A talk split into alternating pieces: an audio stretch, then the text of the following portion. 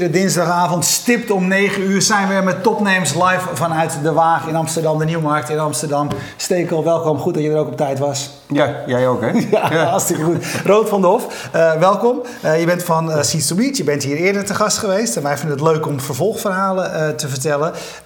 een van de aanleidingen was dat Seeds to Meet een miljoen seeds, ja, hoe moet ik dat zeggen? Hoe zeg, hoe zeg je dat? Ver, ja, verzorgd heeft, zeg verzorgd, maar. Verhuurd, verkocht, ja, verhuurd. heeft. En, ja, uh, natuurlijk verhuren wij tegen monetair en sociaal kapitaal, maar dat bij elkaar opgeteld. En dat is eigenlijk over een periode gegaan sinds we een, een nieuw, zeg maar, zou je vroeger reserveringssysteem noemen, een reserveringsplatform. Uh, dat hebben we in de lucht gehangen, waarbij we veel zichtbaarder hebben gemaakt wie er op de locatie aanwezig is en welke competenties mensen hebben. Ja, voor wie hey, we gaan ervan uit, ver, ver, Vertel eventjes, wat is Seed, uh, Seeds to Meet? Seeds to Meet, dat, dat is een combinatie tussen een, een, uh, ja, eigenlijk een, een, nieuw soort van werkplek, een nieuwe plek van economische waardecreatie, waarbij we deels de overvloed delen die eigenlijk die overal aanwezig is. Dus dat betekent, je kan komen co-werken. En dan betaal je met sociaal kapitaal. Dus je, laat zien wie je bent en wat voor kennis jij te delen hebt. En daarmee wil je ook anderen helpen, wil je contacten leggen. Um, en als dat succesvol is, dan heb je op een gegeven moment behoefte aan kantoorruimte, vergaderruimte. En die verhuren we je dan tegen traditionele euro's. En op die manier hebben we zeg maar, een businessmodel gevonden sinds 2007. Waarbij we aan de ene kant zeg maar, een ouderwetse geldstroom hebben en aan de andere kant een sociaal kapitaalstroom. En dat versterkt elkaar. Ja. Want naarmate die sociale kapitaalcomponent sterker wordt, gaan mensen meer behoefte hebben aan weer die aanvullende diensten als kantoor en vergaderruimte en samenwerkingssoftware en dat soort dingen. Ja, je zit op prominente locaties, uh, Utrecht, Centraal Station. Uh, ja, we zitten in beurs van, Berlo, beurs van Berlage op een aantal NS-stations als Amersfoort in Den Bosch en in Utrecht. We zitten in Groningen. We zitten natuurlijk inmiddels ook in, uh, in Berlijn, in Cairo, Tokio. Uh, Zweden gaat open, Brazilië gaat open met een pilot over vier weken. Uh, Ecuador verwachten we veel van. En, ik zal, en Spanje, we zitten in Bilbao ja, inmiddels. En, en, aan het begin uh, waren mensen best wel sceptisch. Ja. Van, hoe, hoe, kan dat nou, mensen gratis ja. allemaal faciliteiten gaan bieden? Lekkere koffie ook, hè? Lekkere koffie ook allemaal bij. Maar, hoe verklaar jij dat succes? Want het is natuurlijk eigenlijk heel snel gegaan. Ja, het, het is in die zin, ja, ik weet niet wat, wat snel is, maar het is natuurlijk een ja, het is een nieuwe manier van economische waardecreatie. Wat je ziet, wij werken natuurlijk heel, veel met, met Calvinistisch, noemen we dat in Nederland, de ZZP'er. Wij noemen het zelfstandige professionals, de ZP'ers. En wij hebben eigenlijk een omgeving gecreëerd waar economische waarde ontstaat. En ja, die ZP'ers, dat is natuurlijk toch de toekomst van Nederland. En je ziet dat traditionele organisaties worden nog steeds kleiner. En dat proces is natuurlijk nog niet afgelopen. Ja, je, je gebruikt dat woord veel en vaak. Uh, economische waarde, ja. uh, sociale, sociaal kapitaal.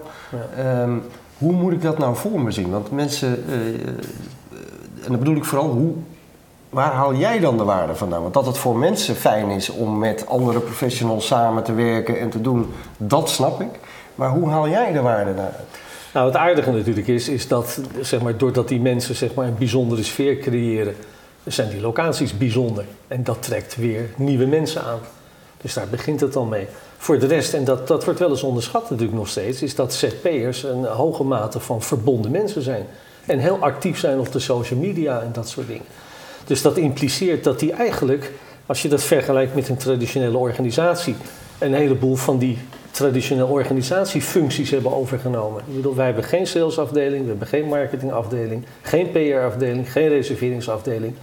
Maar er wordt natuurlijk wel marketing gedaan, er wordt wel sales gedaan. Alleen niet meer door één functionaris of de één afdeling, maar gefragmenteerd, verdeeld over dat netwerk van die ZP'ers. En daarmee zeg maar, is, is zo'n organisatie, Sitsumit International bestaat uit vier mensen. dat noem je tegenwoordig dan met een mooi woord, exponentiële organisatie. Maar dat is natuurlijk wel wat, wat het is. En eigenlijk zit de kracht in die samenwerking, die gelijkwaardigheid tussen het netwerk en wat, wat je dan vroeger de organisatie zou noemen. Maar dat is eigenlijk ja, een nieuwe structuur. Ja. Voor zover de structuur. Hij is niet geformaliseerd. Zet je die buitenlandse vestigingen zelf op of is het een franchise? Nee, dat, doen we, nou, dat zou je vroeger franchise noemen. We zoeken samenwerking met lokale partners. We schrijven ook helemaal niet precies voor zeg maar, hoe het eruit moet zien. Want in sommige landen zit men liever op de grond dan op een stoel. Dus we zeggen, nou, dat, daar heb je juist die lokale invloed voor nodig. uh, wat we wel voorschrijven is natuurlijk dat je eh, een aantal, een gedeelte van je capaciteit moet je tegen sociaal kapitaal aanbieden. Ja. En dat hebben we zeg maar geborgd in de reserveringssystemen. Dus op het moment dat iemand zegt ik stel 100 stoelen ter beschikking, zegt het systeem automatisch oké, 20 daarvan is meteen sociaal kapitaal. Dat kunnen ze niet uitzetten, daar kan je niet aanzitten als operator.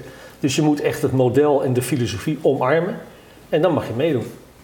Dus in Japan hebben we bijvoorbeeld een architectenbureau als, eh, als partner. Dat in Brazilië hebben we weer een partij gevonden die al beschikt over netwerken, maar nog meer wat in de traditionele zin van het woord.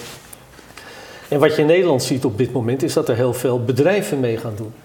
Je ziet theaters die gaan meedoen, bioscopen gaan meedoen, het eh, UMC Nijmegen doet mee. We zijn net open gegaan en dat is eigenlijk de eerste corporate-achtige klanten die meedoen. Dat is Mazars, een accountantskantoor, internationaal in Breda. En natuurlijk Achmea doet mee. Dus even Apeldoorn bellen. Dat betekent dat bij Achmea en Apeldoorn... daar kan je gewoon bij een locatie op een kantoor werken. En dat geldt voor de Interpolis locatie in Tilburg ook. Ja, dus die zeggen, we hebben een aantal plekken, een aantal werkplekken... waar jij uh, terecht kunt. Dus ze stellen het bedrijf open voor de, voor de wereld. Ja, en daarmee zoeken die bedrijven enerzijds natuurlijk de verbinding zeg maar, met hun... Ja, toch met hun stakeholders. Sommige bedrijven gebruiken het als een recruitment tool... Want je krijgt natuurlijk een bepaald soort mensen over de vloer binnen dat soort bedrijven. Als je daar je eigen werknemers tussen zet, dan krijg je daar die samenwerking opeens en dat soort dingen. En andere bedrijven vind, proberen zeg maar, met die ZP'ers tot innovatie te komen. En dat is natuurlijk wel wat, wat organisaties op dit moment zich steeds meer bewust van zijn. Dat je aan je rand van de organisatie moet je met behulp van externe partijen allerlei innovatieve experimenten gaan starten.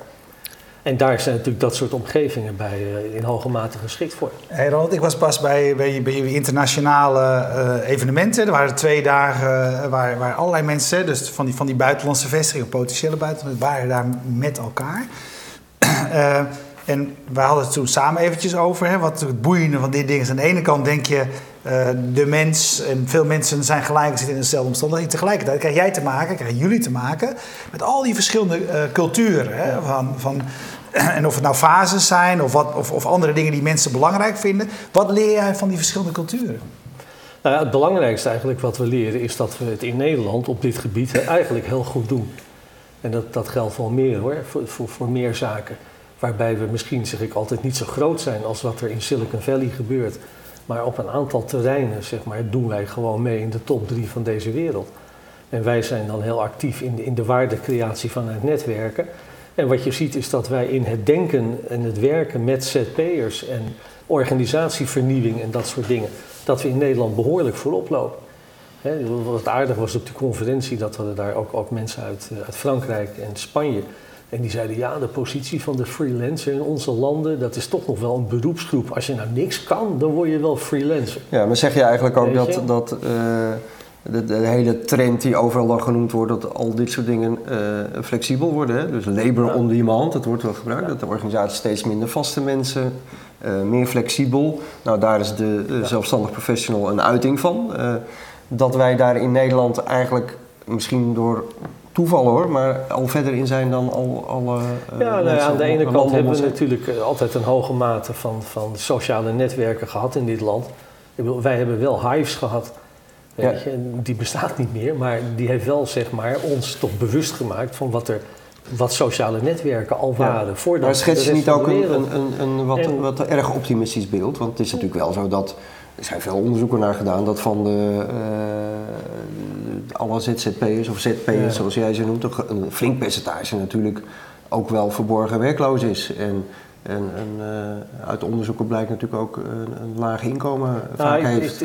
wat je in Nederland altijd wel ziet... Dat er een bovenlaag is van mensen die, die het goed doen. Die het goed doen, natuurlijk. Ja, maar je zal wel, dat zal wel onze Calvinistische inslag zijn. Maar wij stoppen alles in Nederland in vakjes. En we denken eigenlijk nog steeds van je bent of werknemer of je bent ondernemer. En dan wordt er gezegd, iedere ZP'er is ondernemer. Ja, dat is maar de vraag. Ik zeg altijd, ZP'ers zijn ondernemende mensen. En die hebben ook andere mensen nodig om gezamenlijk zeg maar, waarde te creëren. En dat is een nieuw spel wat vroeger in organisaties gebeurde. En dat zijn we eigenlijk collectief aan het leren met elkaar. Ja. Uh, aan de andere kant kun je natuurlijk afvragen, dat, dat, hele mantra wat wij nu hebben van ik wil iets, dan heb ik geld nodig. Als ik geld nodig heb, moet ik gaan werken. Als er werken is een baan. Nou, de komende 10 tot 20 jaar gaan de meeste banen verdwijnen. Wat dat betreft zijn we nog maar net aan de vooravond en er gaan nog honderdduizenden posities gaan, gaat het bedrijfsleven uit. Dus dat betekent dat wat nu nog een baan is, dat in de toekomst noem je dat misschien wel gewoon niks anders dan een sociaal-economische activiteit. En dat is losvast, dat is actief in verschillende netwerken en dat soort dingen. En de vraag is of je ooit nog wel teruggaat naar dat oude van, van de ene baan naar de andere. Je, je ziet nog wel eens dat er gezegd wordt van ja, mensen zullen eraan moeten wennen dat je in je loopbaan drie tot vier verschillende soorten banen hebt. Ik denk dat het er wel misschien 30 eh, tot 40 zijn. Voor sommige mensen misschien wel 400. En dat is iets wat, wat ja, dat beginnen we ons nu pas te realiseren. Dat onder de invloed van alles, vooral natuurlijk technologische ontwikkelingen en dat soort dingen, dat wat nu de arbeidsmarkt is, dat over tien jaar er misschien wel geen arbeidsmarkt is in de traditionele zin van het woord. Ja, wat ik er interessanter vind is dat jij draait het dus om. Jij zegt van nou, uh, waar het uh, heel lang zo is geweest dat als je ergens een bureau of kantoorruimte wilde huren, moet je daar flink voor betalen. Zelfs een, een, bureau hier in het centrum van Amsterdam, een bureau hè, dus ik heb niet over een kantoor, maar een bureau uh, kost toch al gauw 300, 350 euro per maand, inclusief wifi. Dat doe jij gewoon gratis. En bedrijven die zich bij jou aansluiten, doen dat gratis. En zeggen dan eigenlijk, op het moment dat jij hier binnenkomt en je deelt je kennis, dan is dat ons dat waard. Nou ja, en dan gaat vervolgens gaat er gewoon ook platte economische, ouderwetse uh, monetaire waarde ontstaan. want die Hoe werkt het dan bijvoorbeeld bij die bedrijven? Die mensen gaan met elkaar werken en die, die gaan samen met die bedrijven gaan ze projecten starten. Daar krijgen ze uiteindelijk gewoon voor betaald. Nou, op dat moment hebben ze gewoon kantoorruimte nodig, presentatieruimtes, eh, afgesloten werkruimtes en dat soort dingen. En dan hebben ze op dat moment ook geld zeg maar, om dat te betalen. Dus op dat moment ontstaat er een, een, een geldstroom naast het sociale kapitaal. Maar nogmaals, eigenlijk ontstaat er eerst een soort interne markt door middel van dat sociaal kapitaal. Daar ontstaat zeg maar innovatie, daar ontstaan nieuwe bedrijven, daar ontstaan groepen van mensen die opdrachten krijgen. En op dat moment is er geld beschikbaar om zeg maar, een aantal producten en diensten af te nemen. Eh, die wij vervolgens leveren. En daarmee hebben we een mooie balans gevonden, zeg maar, tussen ja, het, het sociale en het, het monetaire. En als we jullie binnenkomen, als je de, de, uh, dan heb ik het gevoel dat, dat als, als ik, je, je komt bij Seeds to Meet binnen in, mhm. in Utrecht, dan heb je aan, aan de linkerkant heb je zeg maar de, de alle bedrijven die binnen zijn, hè, of de partijen die binnen zijn. Eh, ben je al waar je wil zijn? Of, of zit jij nu nog in de tussenfase waarin gewoon op, op het bordje nog steeds staat Rabobank? Ja, uh, op, het bordje, op de bordjes staan eigenlijk nog steeds zeg maar, de, de, de klassieke uh, bedrijven. het is een gelukkige bijkomstigheid dat een aantal traditionele organisaties zeg maar, ons opzoeken omdat het daar gebeurt. die betalen natuurlijk ook gewoon zaalhuur. Maar uiteindelijk zeg maar, moet er natuurlijk toch een verschuiving plaats gaan vinden, waarbij de rol van het traditionele bedrijfsleven steeds minder wordt en die gelegenheidsformaties als het ware steeds meer kracht laten zien. Ja. Maar gedeeltelijk gebeurt dat wel. Alleen ja, wij denken dan nog altijd dat mensen allemaal meteen maar een coöperatie gaan beginnen. Of meteen een BV starten met z'n allen. En dat is natuurlijk niet meer zo. Dus je ziet heel vaak zeg maar, ja, dat wat je vroeger bedrijven zou noemen, maar die herken je niet als zodanig. En die hebben ook helemaal geen identiteit verder. Eh, in de zin van, weet je, dit is een collectief, we noemen onszelf zo en zo en dit kunnen wij. Ja, we nemen altijd vragen van Twitter. Uh, uh, Brian Berendsen die vraagt uh, seats to meet in bussen, dus het openbaar vervoer. Wat al gebeurt in San Francisco, is dat een optie voor de toekomst? Nou ja, we zijn natuurlijk... hij stuurt een hele mooie foto mee, laat hem even zien Martinez, van een, een, een bus waar inderdaad een paar mensen ja, in zitten te werken. en, Kijk je daar met interesse naar? Ja, heel erg. Heel erg. We zijn natuurlijk aan het experimenteren. We zijn een pilot gestart uh, dat heet Seats for Silence. En dat is eigenlijk dan ook werkplekken op stilt, in stiltegebieden en bij boerderij. Dus dat is kleinschalig. Maar omdat we natuurlijk alle mensen zeg maar, virtueel aan elkaar verbinden, ook al zit je met z'n tweeën op een boerderij, je staat toch in verbinding met het hele netwerk. Uh, we beginnen binnenkort met Charify. En Charify, dat moet eigenlijk de couchsurfing van, uh, van de, de, de werkplekken verhuur worden bij mensen thuis. Dus we zijn wel aan het experimenteren met allerlei nieuwe marktplaatsen, nieuwe vormen van samenwerking. Um, maar uiteindelijk zeg maar, ga je dit ook vinden in bussen en vliegtuigen. We hebben al scholen die al meedoen, net wat ik zei, bibliotheken, theaters. Dus het aardige van Sitsumit is, je kan dat eigenlijk op iedere fysieke plek kan je dat neerleggen. Kan je het eroverheen leggen. Ja. Hey, uh, Ronald, jij hebt uh, boeken over dit onderwerp geschreven, Society 3.0, in het Nederlands en in het Engels. Dus, dus dit is echt één onderwerp wat jullie met dagelijks beetpakken. Maar voor jou is het onderdeel van een veel groter verhaal. Hè? Um, Even kijken, nou, ik pak meteen eventjes wat, wat, wat vragen eigenlijk mee. Het grote verhaal. En een van de verhalen die natuurlijk nu speelt is... Johan Schaap stelt hem, als het gaat om de toekomst van arbeid... en dat is een onderdeel ervan... komt vaak ook het basisinkomen voorbij. Uh, uh, uh, hoe kijk jij daar naar? Wat vind jij daarvan? Nou ja, net wat ik ook al zei. Als je, als je iets wil en daar heb je uiteindelijk vroeg of laat geld voor nodig...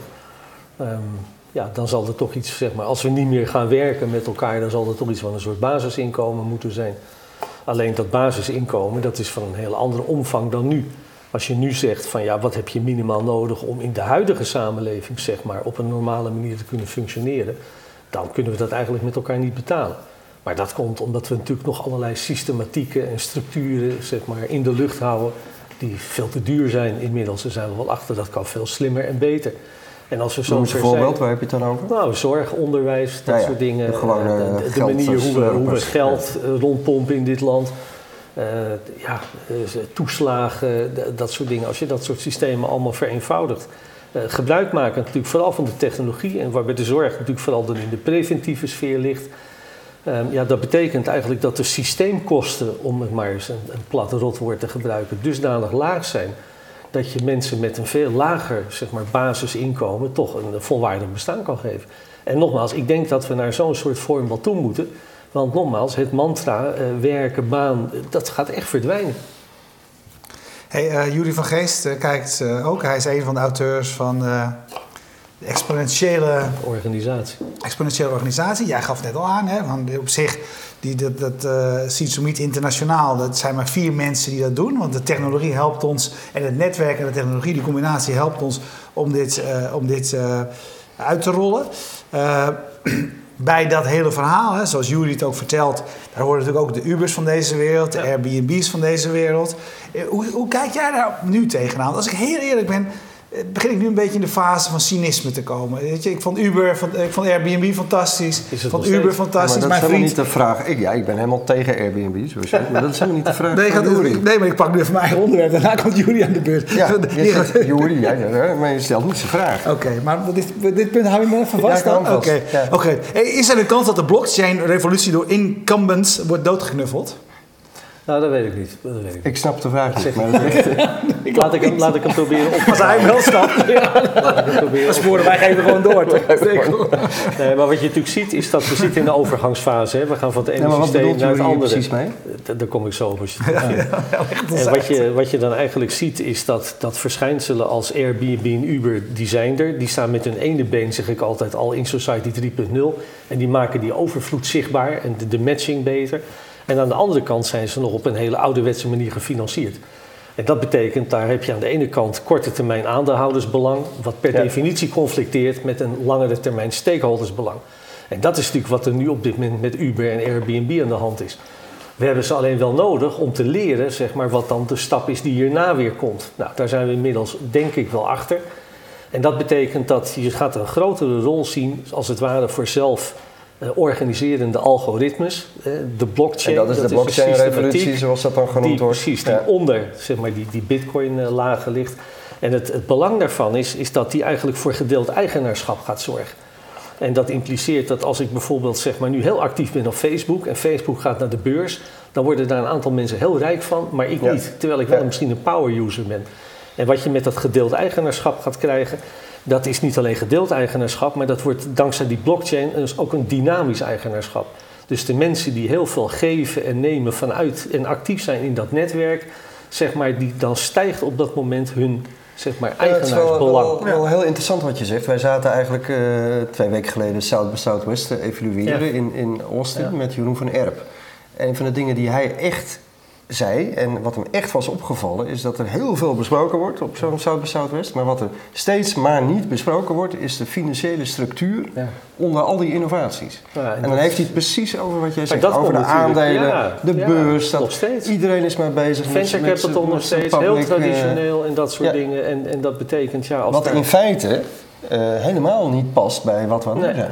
Nee, maar nogmaals, ja. ik schrijf dat toe aan, aan de, over, de, de tussengangsfase, die overgangsfase waar we in zitten. Hè. De, de, dus ja, dat zijn blijkbaar verschijnselen die hierbij horen. Het maakt die systemen daarmee dus ook niet duurzaam.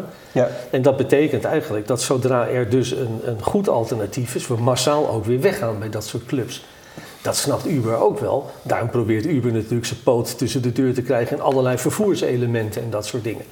Want Uber heeft natuurlijk eigenlijk helemaal niets meer met taxidiensten te maken. Dat roepen ze nog wel in Nederland. Maar die proberen nu eigenlijk hun toekomstige positie al, al zeker te stellen. En jij wilde nog iets zeggen over Airbnb? Nee, het, uh, eigenlijk is het altijd met cynisme wat je nu eigenlijk... Wat, wat, nou ja, wat je, een, een mooi voorbeeld hoor. En daarmee, omdat het nu duurzaam is. Je hebt bijvoorbeeld Mata Hotels, een Spaanse boutique hotelketen. En die bieden al Airbnb-diensten aan in de omgeving van hun hotels. Want dat kan je gewoon nadoen.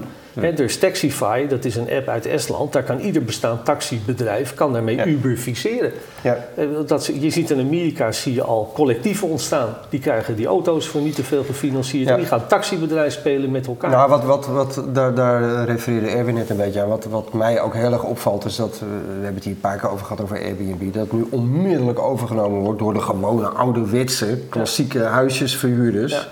Uh, mensen met geld of pandjes uh, die dit platform gaan gebruiken Precies. om gewoon meer geld te verdienen. Exact. En van het delen van je huis met leuke buitenlanders, daar, daar is natuurlijk helemaal niets meer van overgebleven dan. Maar als je natuurlijk dat gedeelde eigenaarschap gaat krijgen, dan komen die krachten anders te liggen. Maar dan zeg jij, dan moet in essentie de structuur veranderen. Ja, en die gaat natuurlijk veranderen. Jullie hebben hier een tijdje geleden in de uitzending de mensen van Lazoes gehad. Ja. En Lazoes is nou zo'n voorbeeld die eigenlijk op blockchain technologie een nieuwe Uber-app aan het bouwen zijn. Ja. En dat is eigenlijk een van de eerste. Je hebt een, een, een organisatie die heet BitNation. Ja. die komen al met, met wereldpaspoorten en dat soort dingen meer. En daar kun je op een gegeven moment al, al met via hun systemen zelf stemmen en dat soort dingen. Dus dat betekent ook dat banken eh, de, de, de rol van overheden en zo raakt uitgespeeld. Ja. Je ziet dat ze in Estland nu bezig zijn met een e-residency. En dat betekent dat tegenlicht gezien. Uh, nee? Tegenlicht ging daar helemaal over. Oh, oké. Okay. Ja. En dat is natuurlijk, ja, die, die mensen snappen ook wel, die zijn eigenlijk alweer veel, die zijn eigenlijk met de volgende generatie van dit soort ontwikkelingen bezig. Ja. En dat is dus niet Silicon Valley, maar dat is Estland, dat is Israël. En als we een beetje geluk hebben, is dat dan ook Nederland. Eh, daar zullen we ons best voor moeten doen. Ja, ja, er is een hoop uh, cynisme ook wel, met name over de platformen zoals Uber en Airbnb. Oh, Johan Schaap die vraagt over cynisme gesproken. Welke weerstanden kom jij tegen, zowel hier in Nederland als in het buitenland? Nou, wat je ziet is dat mensen A, het niet geloven. En ten tweede zeggen, there's, no such, van, there's no such thing like a free lunch. Waar is de catch? Ja. En dat soort dingen. Terwijl we juist uh, zeg maar met, die hele, met dat Seeds to Meet Connect, wat we nu uh, weer net geupgrade hebben, daar zit echt kunstmatige intelligentie onder. En dat betekent dat daar mensen gematcht worden op, op, een, ja, op een bijna machine learning-achtige manier. Ja, als je, dat, als je daar niks van weet, dan denk je, ja, dat is gewoon een verhaal, joh. Weet je, want ze matchen gewoon paarse stropdas met paarse stropdas en dat is hem. Maar er zit natuurlijk een heel stuk, alleen je gaat steeds minder zien. Dus het, het, er is enige sepsis. En vooral zie je dat, hoe raar dat ook klinkt, in de traditionele coworking wereld. Want die is natuurlijk best groot, vooral in Amerika. En die voelen zich bedreigd door ons model.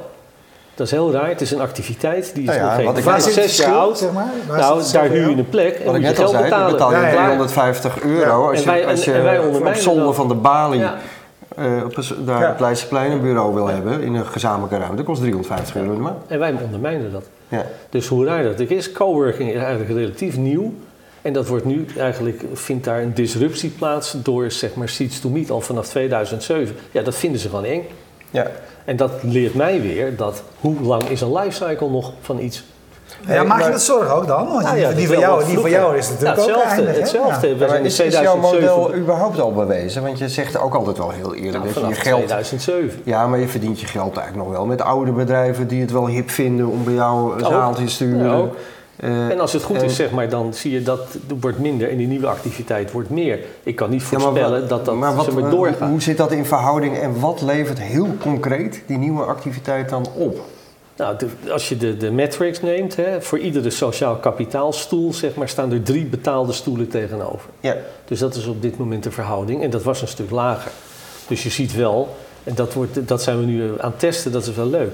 Als je bijvoorbeeld je budget neigt niet te gaan halen over twee of drie maanden, zou je vroeger zeg maar, gaan kosten beheersen en extra marketinginspanning doen. Wat we nu eigenlijk gaan doen, dat is meer seats weggeven aan die coworkers. Want als die nu zeg maar, activiteiten gaan starten, dan over twee, drie maanden zeg maar, gaan ze, hebben ze een, een, een groeiende behoefte aan kantoorruimte en die vergaderzaal. Dus eigenlijk gaan we een soort anticyclisch als het ware zeg maar, effort in dat systeem stoppen. Ja, maar eigenlijk leef jij toch gewoon nog steeds van de platte verhuur van zaaltjes? Ja, Alleen heb jij een manier gevonden om leuke mensen in je, in je hut te krijgen. Waardoor het aantrekkelijk is geworden voor de Rabobanken van deze wereld om bij oh. jou een zaaltje te huren. Of, of maak ik het nou heel plat? Ja, die leeft van de opbrengst van bedjes en Uber levert, uh, levert van de, de opbrengst van autokilometers. Ik bedoel, dat blijft hetzelfde in die zin, als je het hebt over leven. Ja, maar ik probeer je... te snappen wat er nou zo vernieuwend aan is. Nou, het vernieuwende is natuurlijk A, dat je zeg maar, eigenlijk helemaal geen systeemkosten meer hebt. En dat je in ruil daarvoor, zeg maar, als het ware betaalt. Wij betalen eigenlijk met sociaal kapitaal, de community natuurlijk. Ja, je zei net al van dus, je marketing en je publiciteit wordt verzorgd door de dus mensen die, gratis bij jou zitten dus dat betekent dat je totale behoefte aan ouderwets traditioneel geld is daarmee al veel minder. Want je kostenstructuur is ongelooflijk laag. Dus daar begint het al mee. Dus dat is de ene benefit. En aan de andere kant... Ehm, ja, ontstaan er gewoon heel veel nieuwe activiteiten die anders gewoon. Wij laten mensen elkaar ontmoeten die relevant voor elkaar zijn, die elkaar anders gewoon niet waren tegengekomen. En dat is natuurlijk wel iets, je hebt de serendipiteit om dat modewoord maar eens te gebruiken, dus de onverwachte relevantie van plekken. Wij maken plekken onverwacht relevant. En dat wordt in de toekomst ontzettend belangrijk, want iedereen heeft vergaderzalen, iedereen heeft Boeings of Airbussen. Daar, daar zit het onderscheidend vermogen niet meer in. Maar je moet fysieke plekken creëren waar het gewoon spannend en relevant is zeg maar, om je tijd door te brengen. Eh, want, en ik denk dat wij, wij hebben daar een sleutel voor gevonden. Ja, want waar we het niet, niet, niet nu over gehad hebben, is, dat vind ik namelijk ook een interessant verhaal. Van de, de, als je het hebt over nieuwe organisaties. En dan is altijd de vraag van, weet je, kan een oude organisatie vernieuwen en hoe doe je dat dan?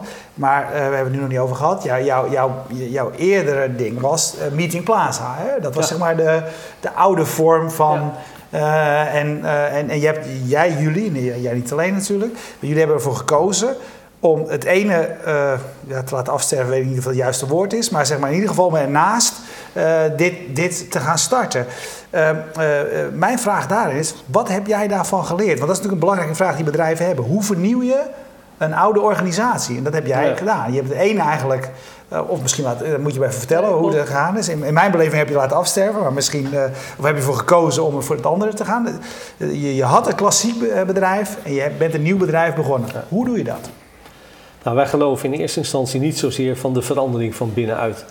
Dus we denken eigenlijk dat je, dat je disruptief moet durven zijn, ook voor je eigen organisatie. Dus je moet als het ware een nieuwe activiteit naast je bestaande activiteit neerzetten. Die begint natuurlijk gewoon klein. Hè? Dat, dat kan best een experiment zijn. En dat moet je koesteren en dat moet je laten groeien. Daarmee haalt hij als het ware de oude organisatie in. Die gaat er gewoon omheen. we noemen dat ook echt een, disruptive bypass. En dat betekent dat daarmee die nieuwe organisatie een uitnodiging is en een voorbeeld voor het oude. En ook meteen een soort waarschuwing van luister dit is het, hier ligt de toekomst. Je mag mee, maar het hoeft niet. En als je niet meegaat, ja, dan weet je op een gegeven moment dat je irrelevant wordt. Hoe, hoe, hoe naar en hoe vervelend dat dan ook is. Dus dat betekent dat je, zo'n Seeds to Meet, dat is echt een voorbeeld geweest waarvan wij zeiden, ja, dat is die vernieuwing. En in onze optiek gaat het daarmee sneller, krijg je het sneller voor elkaar dan een bestaande organisatie proberen te veranderen. Want dat is gewoon heel erg lastig, want dan zit je tegen allerlei vaste systemen. Ja, maar andere bedrijven die, die lopen vaak vast op het verhaal van we, we gaan niet cannibaliseren op onszelf. Ja, nou dat is dus ouderwets denken. Want als je niet cannibaliseert, als je daar bang voor bent, dan ben je überhaupt bang, dan weet je zeker dat je over vijf jaar niet meer bestaat. Dus ik, ik zie daar ook nooit een keuze in. Voor ons is dat ook nooit een keus geweest. Van ga je dat zo doen of niet? Nee, dat is de enige manier, zeg maar, vanuit ondernemerschap denkend, van hoe borg ik dat je over vijf of tien jaar nog steeds een relevante organisatie hebt. Ja, hey, de aanleiding om je uit te nodigen was dat je een miljoen ja. uh, seats uh, ter beschikking hebt gesteld, of vol hebt gekregen, of hebt verhuurd of verkocht, hoe je het ook wil noemen. Um, dat hou je dus bij, dat meetje. Uh, Johan Schaap heeft een vraag over dat meten. Hoeveel mensen maken daadwerkelijk contact bij Seeds to Meet en meet je dat? Ja. Nou, we meten dat. Dus enerzijds zeg maar, kunnen we zien welke interactie de, de, op die, die virtuele dashboards plaatsvindt. Dus dat wordt gemeten. Um, er zit ook een stukje gamification in. Dus als mensen daar een actie op nemen, dan krijgen ze ook handshakes en dat soort dingen. Kunnen ze daarmee verdienen. Dus dat is inzichtelijk.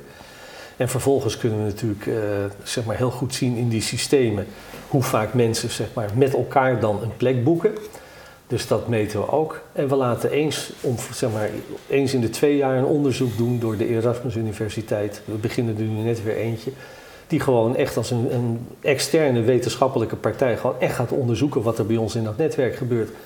die, die vragen een paar duizend mensen van wat hun ervaringen zijn. En daar hebben ze enorme vragen en systematieken voor. En diepte-interviews en dat soort dingen. En het aardige is dat bijvoorbeeld in 2013 bleek dat één op de zes mensen die langer dan twee maanden in het ecosysteem van Sitsu niet zit, of een nieuwe baan had, of een nieuw bedrijf begonnen was, of een opdracht had gekregen. Waarbij 65% uh, vinden dat ze betere professional geworden zijn. Ja. En waar ik dus, nu heel nieuwsgierig naar dus ben. mijn cynisme, maar, Ronald, is echt volledig onterecht. Ja. Als het, als het onderzoek in 2015, wat nu loopt, als ik de resultaten daarvan heb, kom ik ze hier graag delen. Ja, dat vind ik en dan zal ik jullie laten zien dat, het, dat we echt daarin een duurzaam model gevonden hebben. Ja. Ja, dat is wel gaaf. Hij is voor jou, als man die, die, die een uh, idee heeft bij Society 3.0, dus bij de hele wereld, is Seedsumit voor jou beperkend? In de zin van? Nou ja, dat je alleen maar met die stoelen en die mensen, met, met die oh, mensen bezig bent. Nee, want uiteindelijk, zeg maar, wat daar ook gebeurt, ik bedoel, alles wat we daar doen is nieuw. Weet je, je kan het wel even makkelijk zeggen, ja, er zit artificial intelligence onder. Maar ja, ik weet niet eens wat het is. Dus dat is al een uitdaging voor mij om daar met, laten we zeggen, tussen de 19 en 29-jarigen, zeg maar, op equal basis mee te blijven levelen. Ja. En ik moet af en toe ook mijn stinkende best doen om te kijken wat er om ons heen in die wereld gebeurt. En opeens moet ik dan gaan nadenken over wat is eigenlijk een exponentiële organisatie en, en hoe zit dat? En nou is er een blockchain, snap ik dat nog wel? En dus daarin is iedere dag absoluut een uitdaging. Ja. En, de, en, de, kracht is, die, die wij hebben met een aantal mensen is dat we die verbanden zien. En dat we ergens de, de lijn te pakken hebben. Dat we zien van wat we wel in de organisatie al kunnen toepassen. En wat gewoon nog drie, vier jaar moet wachten, omdat ja. dat nog niet ver genoeg okay, is. Hoe staat uh, Seeds to Meet er dan over vier jaar voor? Welke ideeën die wij die nu nog moeten wachten zijn dan gerealiseerd? En waar wil jij staan? Nou, ik, ik denk waar, waar Seeds to Meet is dat we, en ik hoop dat we die, die, dat mensen gaan snappen, dat eigenlijk op iedere fysieke plek, dus ook vliegtuigen en bussen en scholen, je, dat soort dingen, je zeg maar op een vernieuwende manier met elkaar kunt gaan samenwerken door middel van een Seeds to Meet platform wat er is. En dat zou, dat zou een heel mooi doel zijn. En of dat dan in uh, acht of 80, 80 landen is of zo, dat vind ik minder relevant. Het gaat erom, als alles wat we doen, dat moet echt relevant zijn. Dat moet iets, iets bijdragen. Is, is, is er niet bij jou dus niet andersom? Wil jij niet gewoon mensen bij elkaar brengen die toegevoegde waarde leveren en zijn die, die stoelen voor jou daar een middel voor? Nou, in dit geval zijn die stoelen middel omdat we toevallig uit die wereld komen. Misschien als ik in de, de, scheepvaart had gezeten, had ik het met bootjes gedaan. Ja, ja maar dat, dat, blijft ondernemerschap. ja, jouw doel is toch hoger eigenlijk dan... Uh, nee, tuurlijk. Het, het, gaat erom dat we met z'n allen een nieuwe manier vinden zeg maar, om een, een duurzame, goede wereld neer te zetten. En, en als ik daar en, met mijn mensen en mijn compagnon Marielle Seigers een klein beetje bijdrage kunnen leveren, dat is gewoon heel erg. Dat, dat is op zichzelf gewoon leuk om te doen. Ja, hij steekt ja. nog een volgende keer, want we stoppen nu even met het onderwerp. Want er zijn altijd die, we kunnen hier uh, uren over doorpraten. En uh, ik weet niet of Jury nog kijkt, maar Jury is er eentje die vindt eigenlijk een half uur sowieso veel te kort. Hier moet je minstens vier uur over doorpraten. Dat is misschien zo. Nou, maar, we, we, doen moeten... we, doen alweer eens een keer een marathon. Nou, dat moeten we een keertje doen. Hè? Graag met jou namelijk. Daarom kom ik er ook op. Want dat verhaal, weet je, aan de ene kant vind ik dat het, het verhaal van de exponentiële organisatie geweldig. En tegelijkertijd, als je even doordenkt, denk je, maar als we nu allemaal een exponentiële organisatie zijn, en als we dan, weet je, de, de, wat, wat je eigenlijk zegt, met vier mensen kan ik doen waar we vroeger met 400.000 mensen deden, wel, ja. 400 deden. Uh, en oké, wat betekent dat dan voor onze wereld? En maakt dat onze wereld beter of maakt dat Uber beter? Daar gaan we het een keertje lang over hebben, denk ik. Met, met jou, uh, in ieder geval ook met Jury. Ja, nodig we Jury ook eens uit. Hartstikke leuk. Ja. Goed zo. Ronald, oh, hartstikke goed en fantastisch, weet je wel. Ik, uh, nou, ik kom met enige regelmaat bij jullie en ik vind het geweldig wat jullie voor elkaar hebben gekregen. Om meerdere redenen. die cultuurverandering van een nieuw bedrijf naar een oud bedrijf. Bij elkaar brengen van mensen. Uh, en een heel belangrijke, denk ik nog eens een keer, wat jij volgens mij laat zien is, wat ik al eerder met je over gehad is, jij kan nu al zeggen, we hebben geen marketing meer nodig, we hebben geen, uh, we hoeven al, al, die mensen niet meer nodig. Maar dat komt alleen maar omdat er boven die organisatie, of binnen die organisatie, één iemand is die daarin gelooft. Want in andere organisaties willen ze altijd meteen een hard bewijs hebben van succes. En jij hebt gewoon altijd gezegd, van het eind van, de, het eind van het jaar zie ik hoe we draaien. Uh, dus uh, wie nou precies welke bijdrage leeft, het zal wel. En dat vind ik eigenlijk uh, als het maar gebeurt. Als het maar gebeurt. Nou, dat, vind ik, dat is eentje die ik van jou heel erg heb geleerd. Uh, jullie bedankt uh, voor het kijken. We danken Streamzilla die ervoor zorgde dat deze stream bij je kwam. We danken al die mensen die inmiddels al oh, de foto's. pak even de foto's erbij als je, Martinez. Als je wil, Martinez. Want Guido van Nispen zorgt ervoor dat hij onze gasten en onszelf we zitten onze volgende gast Ja, onze volgende gast is al in beeld. Wij staan er ook weer op. Ik sta er nu heel Martinez staat er zelf op. Martinez is dat is technicus. De, nee, sorry, de regisseur. Ik zeg het weer verkeerd. okay. hey, ja, een belangrijk dingetje nog wel wat ik jullie moet melden. Uh, vind je dit de moeite waard? Word FMT-member. Voor een tientje per maand help je media over innovatie mogelijk maken. Krijg je alle uh, boeken die we uitgeven, alle e-books. En uh, zorg ik ervoor dat je bijna iedere dag een, nou, naar ik hoop, waardevolle bijdrage in je brievenbus, je e-mailbus uh, vindt. Wij gaan live zo direct door. Kijk je on demand, dan kun je die andere uitzending over Interview Plus natuurlijk ook nog bekijken. Dag. Dag. Als jij nou tegenwoordig ook dag gaat zeggen. Ja, sorry, mijn fout. mijn fout. Ik doe die. Sorry, sorry, sorry, sorry. Vorige week ook al, hè? Ja? ja? Vorige week ook. Ja.